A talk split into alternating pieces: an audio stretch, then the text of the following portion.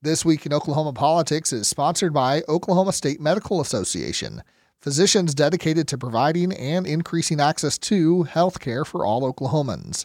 More on its vision and mission at okmed.org. For KOSU, I'm Michael Cross, and it's time for This Week in Oklahoma Politics, along with Republican political consultant Neva Hill and civil rights attorney Ryan Kiesel joining me over Zoom video conference. Four officials in McCurtain County in southeast Oklahoma are coming under fire for racist and hateful comments made on tape after a county meeting. District 2 Commissioner Mark Jennings has since resigned, while Governor Stitt has also called for the resignations of Sheriff Kevin Clardy, investigator Alicia Manning, and jail administrator Larry Hendricks after the audio was released. The sheriff says the recording is faked and was recorded illegally. Ryan, what's going on here? Well, first and foremost, uh, you know, you know, share with the, my my fellow Oklahomans just the uh, being and, and being appalled at, at what's happening here.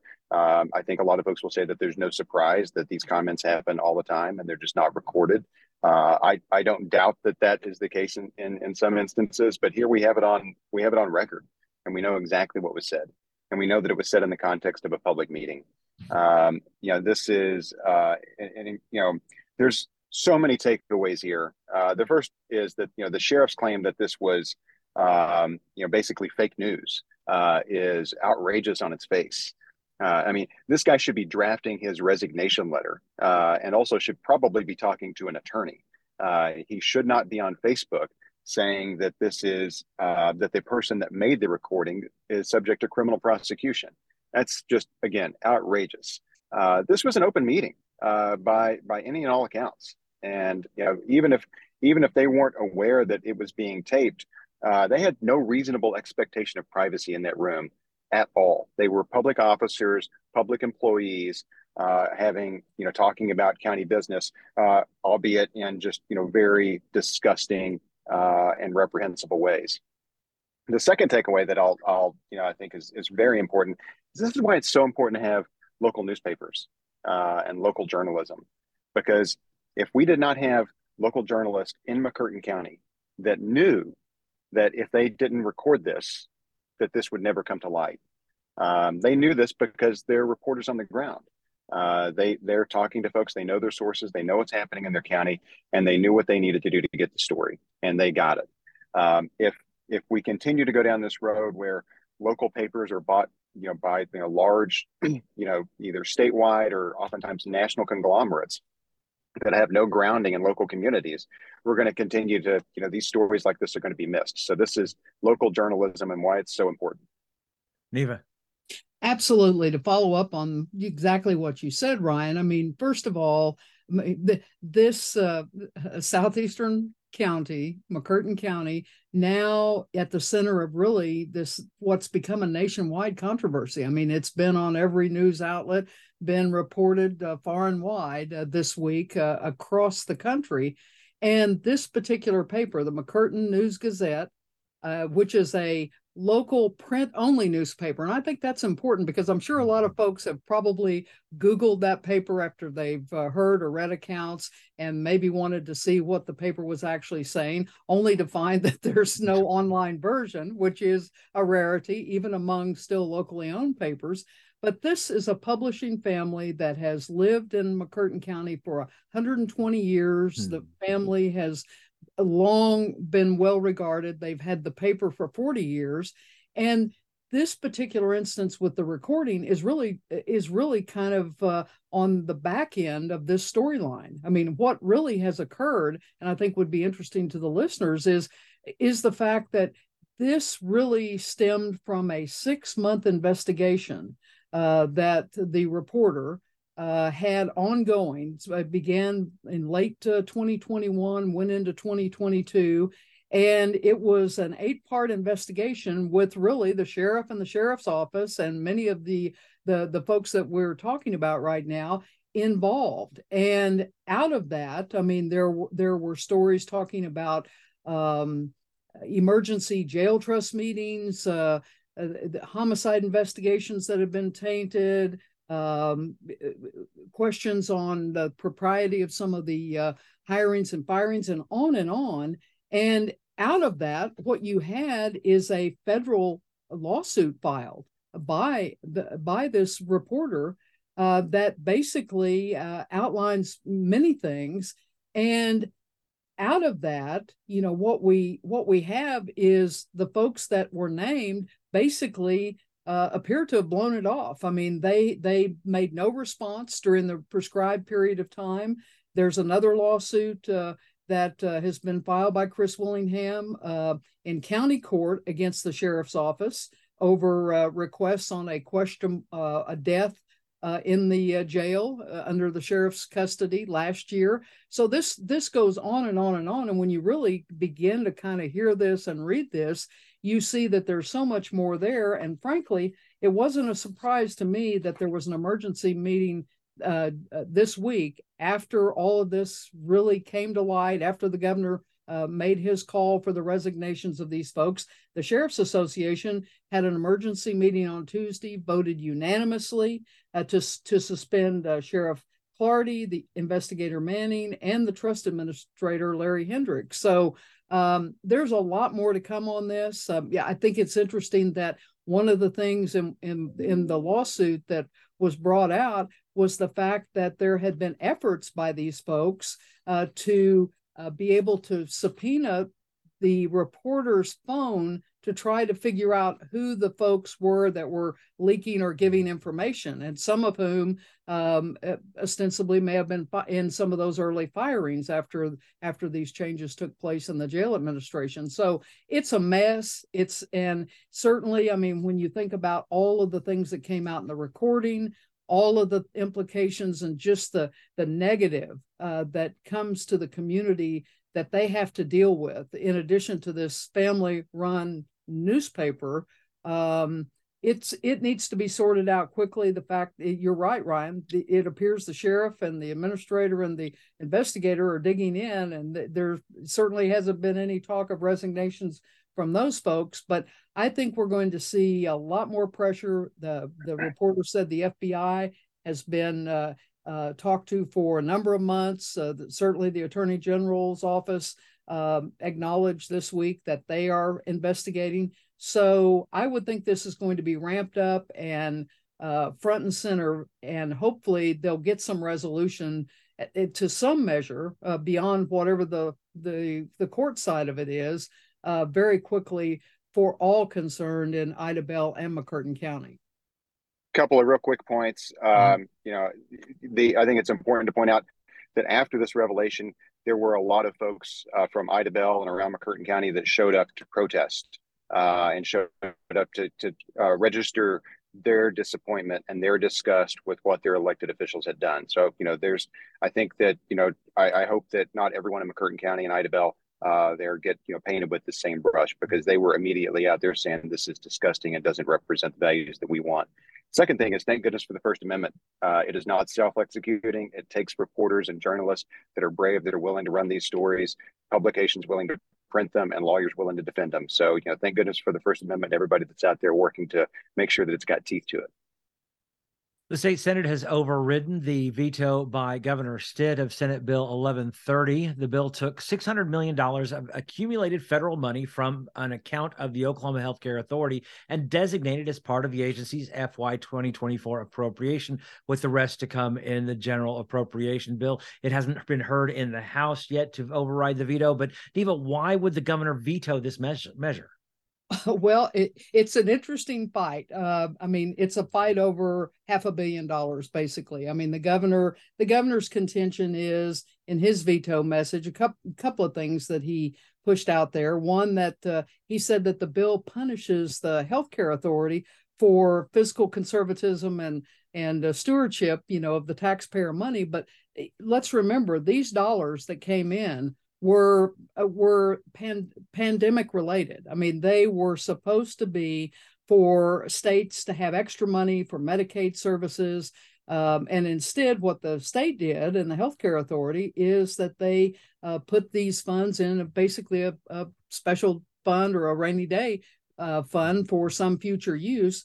Now we have, um, you know, we have basically the Senate Appropriations Chair coming out and challenging part of the governor's veto message, where he said that you know at least the least that the legislature legislature should do is just wait until um, certain things take place, and, and including uh, cleaning up uh, the Medicaid rolls post pandemic and some of those things. And and frankly, uh, Senate Appropriations Chair Roger Thompson just basically outright refuted that and said that uh, this has been taken care of. President Pro Tem Treat, I mean, he was even more harsh in his words for the governor. He said that the governor's veto message was, uh, I think his his words were offensively inaccurate. So, I mean, they they in less than 24 hours after the veto, they overrode in the Senate with a 45 to 2 vote. So, I mean, that's strong. Mm-hmm. And now I think uh, the onus is on uh, the uh, House to see what they're going to do. And when you listen to some of the statements that have been made this week, after even after the uh, override by the uh, chair of the House Appropriations and, and Budget Subcommittee, Marcus McEntire, he he basically piled on as well and raised a lot of questions. And so I think it's a fight from the legislature's perspective of they should be in control of the money. The governor says uh, that the healthcare authority should be in control of the money, be able to decide where it's spent. That's a lot of money, and it's worth a fight over clearly by lawmakers and the governor uh, and his agency uh, that's in in involved in this right now, which is the Oklahoma Healthcare Authority. So it's going to be a fascinating fight. Will the House override? Or will it be part of some you know negotiation between now and over the weekend first of the week and will something else transpire? Um, you know uh, there's so many things mired up not only in these dollars but the fact that they are seeing really from all accounts i hear no real movement on the education compromise any kind of work on the education bill and that the budget process is basically also at a stalemate. So uh, a lot of intrigue, but a lot of uh, a lot of big questions that have to be decided, and the clock's ticking. Ryan. You know, Republicans control every statewide office. They have enormous majorities uh, that allow them to, you know, basically do whatever they want uh, in the state legislature without, uh, oftentimes, without any input from the Democratic minorities in, in either the Senate or the House. Um, but even in a unified government like this, where you have a you know one party rule, you still have these tensions between institutions. Uh, in this case, the the legislature versus the executive, and that's a healthy tension. I mean, that's that's exactly uh, you know why we have these co-equal branches of government that are set up uh, so that you, you can have these checks and balances. And, and, the legislative branch right now is saying, you know, it, it wasn't the healthcare authorities' uh, prerogative. They did not have uh, they did not have instructions from the legislature to save this money, to create a savings account, uh, to think about how they would spend this money for years to come without any real direction or uh, uh, um, you know any blueprints that the legislature gave them. Uh, and that's uh, I think that it, it, makes a lot of sense that the legislature is saying, no, that's our power. Our power is to decide how the money is going to be spent. Our power is to decide where it's going to be appropriated in the first place. Um, you know, I think that the healthcare authority and uh, and the governor's office right now um, even though the governor, you know, vetoed this, and I, you know, I, I, I assume that he knew from the outset that it was going to be overridden, uh, but he vetoed it as a, as a way to, you know, flex the uh, the executive muscle. Um, but even then, I think that the healthcare authority can look at this as a win because if the legislature had wanted to, I believe that they had the the the power under the Constitution to take that entire six hundred million dollars and spend it somewhere else and um, that's that's not happening right now. Uh, that that was that doesn't ever have seemed to really been on the table. Uh, the six hundred million dollars, most certainly after these veto overrides, will be appropriated back to the health uh, healthcare authority in, in some capacity, if, if not all of it. Um, would would be my bet. So I mean that's that's a win for the healthcare authority. Uh, but the legislature just wants to be able to say, you know, we're we're the architects here. Mm. we give you these blueprints and, and you follow these blueprints. And uh, w- without that, uh, then you're basically giving you know the executive branch and the various agencies uh, the ability to make their own decisions. And once that happens, we lose the benefit of checks and balances among our co-equal branches. I think that's right, and that, and I think your the question of who a winner is at this point, I think, is still up for debate because what we have is a situation where we don't have a budget yet. So these these legislators uh, have the prerogative to do a lot of things with these agencies in terms of what their final budgets are going to look like. So the give and take of uh, the negotiations, not only on the budget side, but this fight over this particular bill, Senate bill, and this veto, and whether or not it'll be an override next week in the House. I think a lot of people were surprised that there wasn't quick action in the House just as there had been in the Senate. So it does raise some questions on, you know, will there be an override in both chambers? So it'll be an interesting thing to watch next week. Oklahoma inks a deal with Panasonic to build a new electric vehicle plant at the Mid America Industrial Park in Pryor. But a dispute over $245 million in site work around the area means the agreement isn't a done deal yet. Ryan, what are leaders saying about this uh, agreement? Well, among the Republican leaders in the legislature, there seem to be at least you know tacit signals that they are willing to make these investments. But uh, as we've talked about earlier on the program, there's no budget deal right now. Uh, yeah, and so you know, saying that the legislature, that the House and the Senate can come to an agreement that right now, uh, at you know, at this moment on you know April 20th and you know uh, April 21st, that the legislature can commit 245 million dollars to anything, uh, I think is very premature. So uh, they they have indicated that it's something that they're interested in. I thought that uh, the Democratic leader in the House, uh, Cyndi Munson's comments were, were interesting. And, and also, congratulations to Leader Munson. She was just reelected uh, as the Democratic leader for the, for the Democratic caucus in the House. Uh, but you know, one of the things that she said was, well, they're asking for infrastructure investments. Panasonic's asking for infrastructure investments. And that's one of the things that uh, the Democratic caucus has been talking about for a very long time. It's, it's not so much uh, this idea that uh, we can move away from you know, giving uh, these huge tax incentives or these huge tax breaks. I think legislative leaders were right to say that's the game. And you know, if we're going to be competitive for these for these big manufacturing plants, then that's one of the things that, if you're going to do that, you've got to be willing to do these other things. But you know, frankly, the $245 million in, in, infrastructure investment is something that you know shouldn't be a surprise to lawmakers. Uh, you know, these are infrastructure investments that we need to be making. We need to be making them on an ongoing basis, uh, and we also need to be investing in our people, uh, in workforce development and education. Um, in the long in the long run, uh, you're going to get large employers uh, to move to our state because you know, even even with tax incentives, we've got to be competitive with these other states, and we've got to have the workforce that's here. We've got to have a, an infrastructure uh, that's ready to to welcome them and support those jobs uh, in that industry. And we also had also have to have a uh, a culture that is welcoming and open uh, to everyone, and that you know, that their employees that many of whom will be hired here in Oklahoma, but others that they're going to bring from around the country and potentially around the world uh, to to Pryor, Oklahoma, uh, or in sites around the state those folks need to feel like they and their families are welcome whenever they come to Oklahoma. Neva. Well, you know, it's interesting. I mean, the, the clock was ticking down on uh, being able to use the 698 million, get this deal done with uh, Panasonic.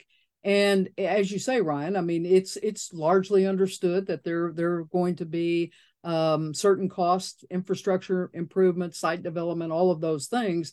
But the kicker uh, appears to be that in this contract between the state and Panasonic, it does stipulate that the governor has to sign into law by June 1st after the uh, assuming everything happens and they get their budget done. And uh, uh, by June 1st this 245 million dollar appropriation has to has to be locked in and solid.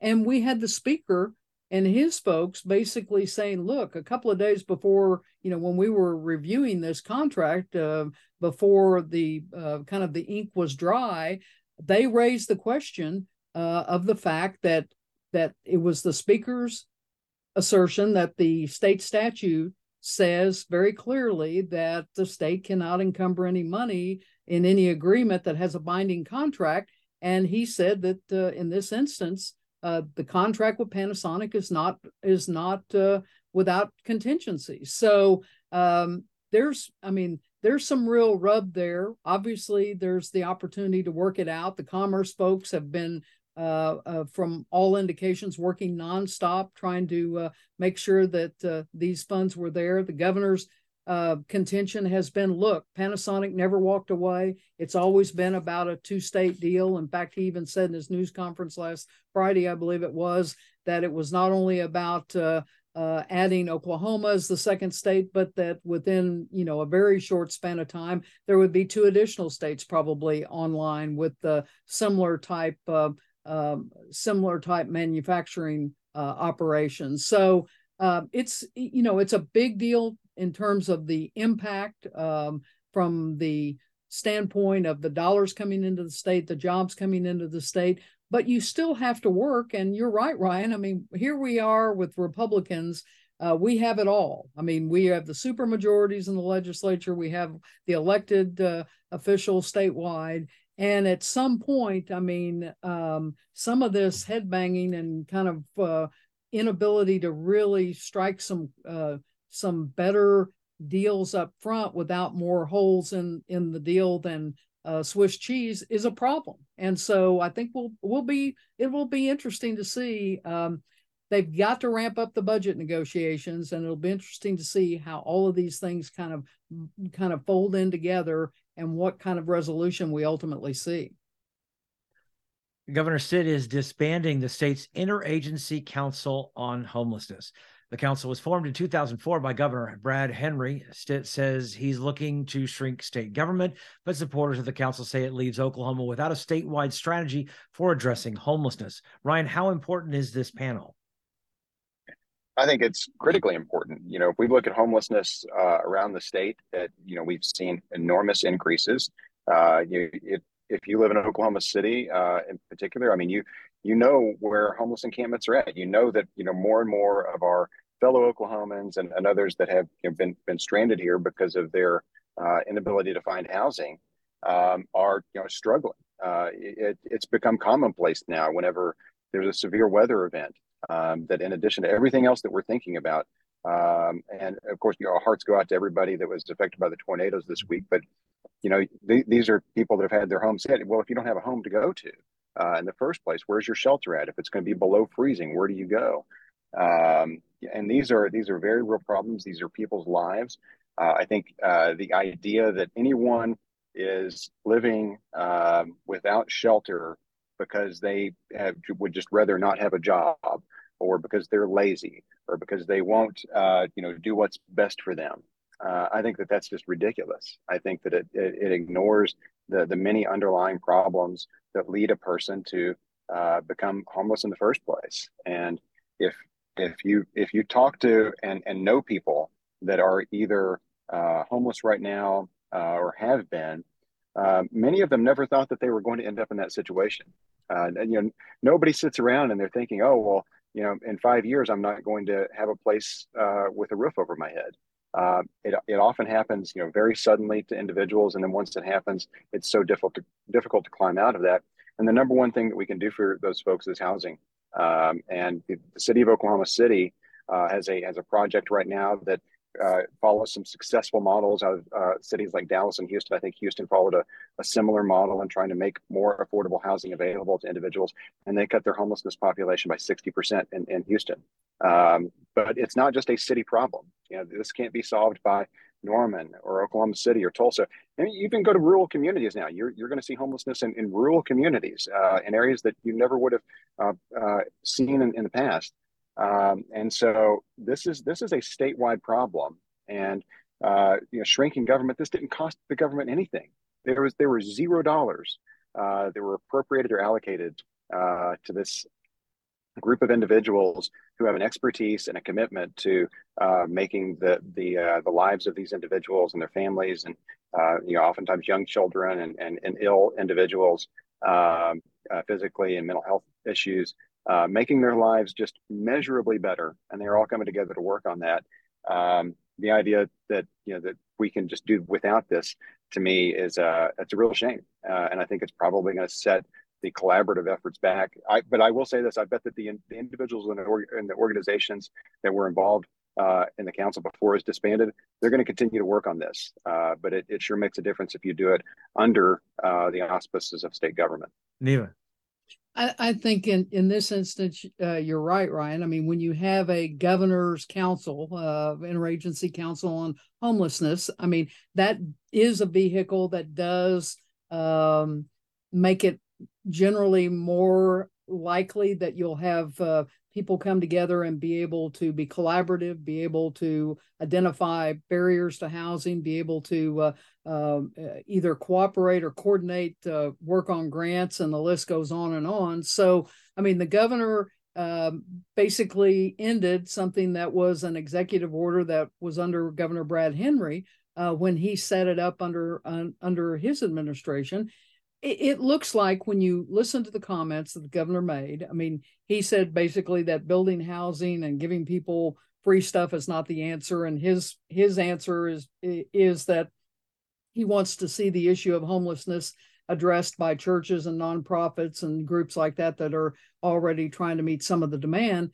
The flip side of that, obviously, from a government standpoint, is at the national level. I mean, his his philosophy on this is certainly diametrically opposed to what's going on in Washington, where I think HUD has uh, almost $3 billion that they're awarding uh, in homelessness funding across the country. So, I mean, there's a lot of money out there to be utilized, and whether or not Oklahoma will be the beneficiary, I think uh, it now becomes more incumbent upon these uh, uh, communities, uh, large and small, like you say, because every community virtually nowadays is affected. The big numbers, the skyrocketing numbers in Oklahoma City and Tulsa in the last uh, five or six years certainly have been talked about a lot. And I think we've seen a, we're seeing a lot more uh, dedicated effort. Tulsa, in particular, I think you have got a, a, a Republican mayor in G.T. Bynum. Uh, he formed his own task force uh, last year with with the uh, kind of the idea of focusing on a long term strategy for dealing with homelessness. Um, you've got Representative Monroe Nichols from uh, Tulsa, who has become really a champion on uh, affordable housing, at risk housing, a lot of the things that he's focused on. And interestingly, some of that legislation is still live rounds and moving through the legislature. Uh, his bill um, uh, made it out of the House and um, I think made it out of the Senate Finance Committee this week. So it could potentially make it to a, a Senate vote. And that bill doubles, I think, from like more than doubles, 4 million to 10 million uh, affordable housing, you know, op, uh, money opportunities. So you've got you've got folks in Oklahoma City and in Tulsa that uh, you know are certainly talking and focusing on this the perspective from the governor's standpoint, uh, he made a decision to eliminate this council. So it doesn't eliminate the need or the work. It will just move to other areas uh, to be done. The House Speaker says State Superintendent Ryan Walters is rejecting a call to appear before lawmakers. House Appropriations and Budget Subcommittee on Education Chairman Mark McBride invited the superintendent to appear before the panel to answer questions about the Department of Education's operations and statements by Walters about pornography in school libraries. Neva, why would Walters want to actively snub the legislature? Good question. I think a lot of people would like to hear that answer from uh, Superintendent Walters, but uh, he twisted this around uh, in his uh, re- response to the request from the House, uh, and the and and basically said that uh, you know that porn had been talked to death. Uh, he had taken action, uh, and there and he wasn't going to basically engage uh, with these folks that wanted to do political grandstanding, which seems to be exactly what he's doing in his response. But unfortunately, when we talk about the idea of any agency head or any member of the of, of state government not responding to a to a official request from one of the chambers to come before a committee to talk to them respectfully and engage in answering questions is uh, I, I can't I can't think of a time where uh, either the House or Senate has been in this place. And the fact that you know even though uh, the opportunity to subpoena is there. I mean, they could mm-hmm. they could issue a subpoena, they could send the troopers out, they could bring him over, they could have the meeting. But it's in some of the comments made by Speaker McCall this week, it, it gave some indication that he really wasn't sure, you know, he needed or wanted it to go that far. Um, I think it's still an open question what's going to happen, but it's not going to happen politely and on uh, on uh, uh, a response from Superintendent Walters of just coming in and doing what he's been asked to do. So um, I, I I think this session for uh, Ryan Walters has been nothing but a rocky one. Uh, whether he can reset the mark and and I think some of what may or may not happen is probably contingent upon what happens with education and what kind of bill ultimately comes out. Whether school choice is uh, you know the proponents and many of those folks who um, worked hard to get him elected, whether they see some results in the legislature or what their um, temperament and demeanor is moving forward. Uh, there are there are a lot of questions, but it's disappointing for any elected official to take this response and um, you know hopefully maybe he'll um, think better of it and decide to come before the committee rather than take swipes by having his chief by having his spokesperson uh, take a swipe at the at the committee chair unnecessary uh, and beneath the dignity of the office ryan well neva I, you know uh, Superintendent Walters uh, isn't very good at thinking better of things. So uh, I, I, I don't think that he's going to be changing his position here. And, and, Michael, to answer your question of why he wouldn't appear at the outset, I think he's afraid. I think that he feels comfortable and secure when he's on TikTok. I think that he feels uh, protected and brave whenever his spokesperson is taking, you know, very undignified and unnecessary swipes uh, at Chairman McBride and, and other state legislators and, and questioning their motives uh, for even asking him to come uh, and appear before the legislature. This doesn't all have to do with uh, his Superintendent Walters, you know, ridiculous claims and, and comments uh, and and just you know seeming fixation uh, with with pornography. This has to do with very basic uh, issues of who does a lawmaker call at the state Department of Education whenever they've got an issue with a constituent. Um, they don't even know who to call.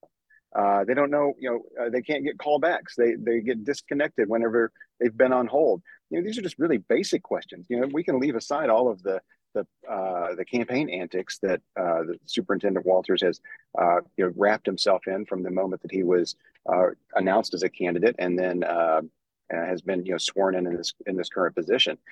This is this is a a man who is, um, I think, just petrified of the idea of sitting in front of a committee uh, without the insulation of his staff, without the insulation of his, you know, TikTok core supporters that are there to try to, you know, protect him whenever somebody makes a negative comment and to attack those that make negative comments against him, uh, and to have to answer questions directly from lawmakers of both parties, um, and, and many of them, again, just very simple questions about the operation of the State Department of Education right now. Uh, it has, it has nothing to do with the campaign rhetoric.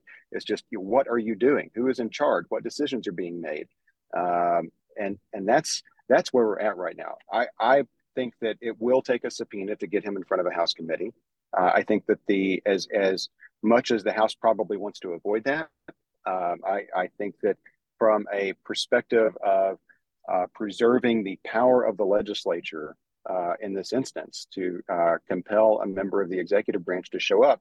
I think that they have to do this. Mm-hmm. I think that if they don't do this, uh, they cede a great deal of their legislative authority and their checks and balances and their and their authority in the checks and balances system that we've got uh, to the executive branch if they don't. So I imagine that there's some lawyer uh, on House staff right now that is you know either googling or, or looking through old uh, files trying to find a subpoena form that they can that they can you know make make fit for this particular circumstance because Neva, as you said, I I don't know and and could not uh, think, and I've asked others if they could think of another instance where this has ever got to this point with any other elected official, uh, statewide elected official that's refused um, uh, a legislative committee's request for them to appear and testify.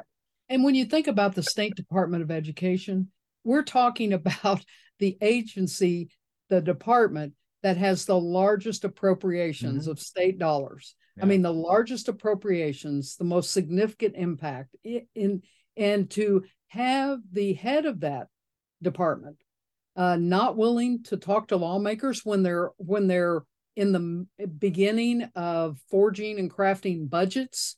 Um, I I think it puts the entire you know, it puts the entire State Department of Education in a in a real a real difficult spot because he is in charge and he is going to at some point be required to engage with these lawmakers on on specific conversations about specific programs specific dollars federal dollars i mean all of that that comes together i mean in this budgetary process and whether he feels up to the task or whether he needs to uh, um, get his team shored up to be able to answer those questions and engage in that dialogue.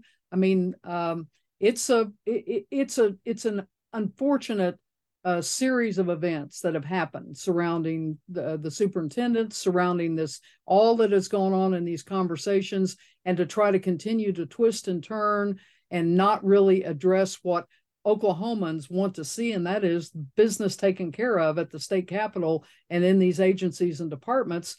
Um, it's going to be it's going to be interesting to see what um, what that looks like in terms of numbers when we when we kind of the dust settles and people rethink you know where we're at in state government and specifically in education and so uh, there there's obvious room for disagreements on all of these things, even in these education bills that have gotten, you know, clustered and not able to really forge any kind of consensus yet. There's room, but he appears to be the the person who doesn't want to engage in that conversation in a significant way, and that's very regrettable. Ryan and Neva's comments do not necessarily reflect the views of KOSU, its staff, or management. Programs like this are made possible through support from KOSU members who are listeners like you. Consider a gift to KOSU in support of This Week in Oklahoma Politics at donate.kosu.org. This Week in Oklahoma Politics is sponsored by Oklahoma State Medical Association, physicians dedicated to providing and increasing access to health care for all Oklahomans. More on its vision and mission at okmed.org.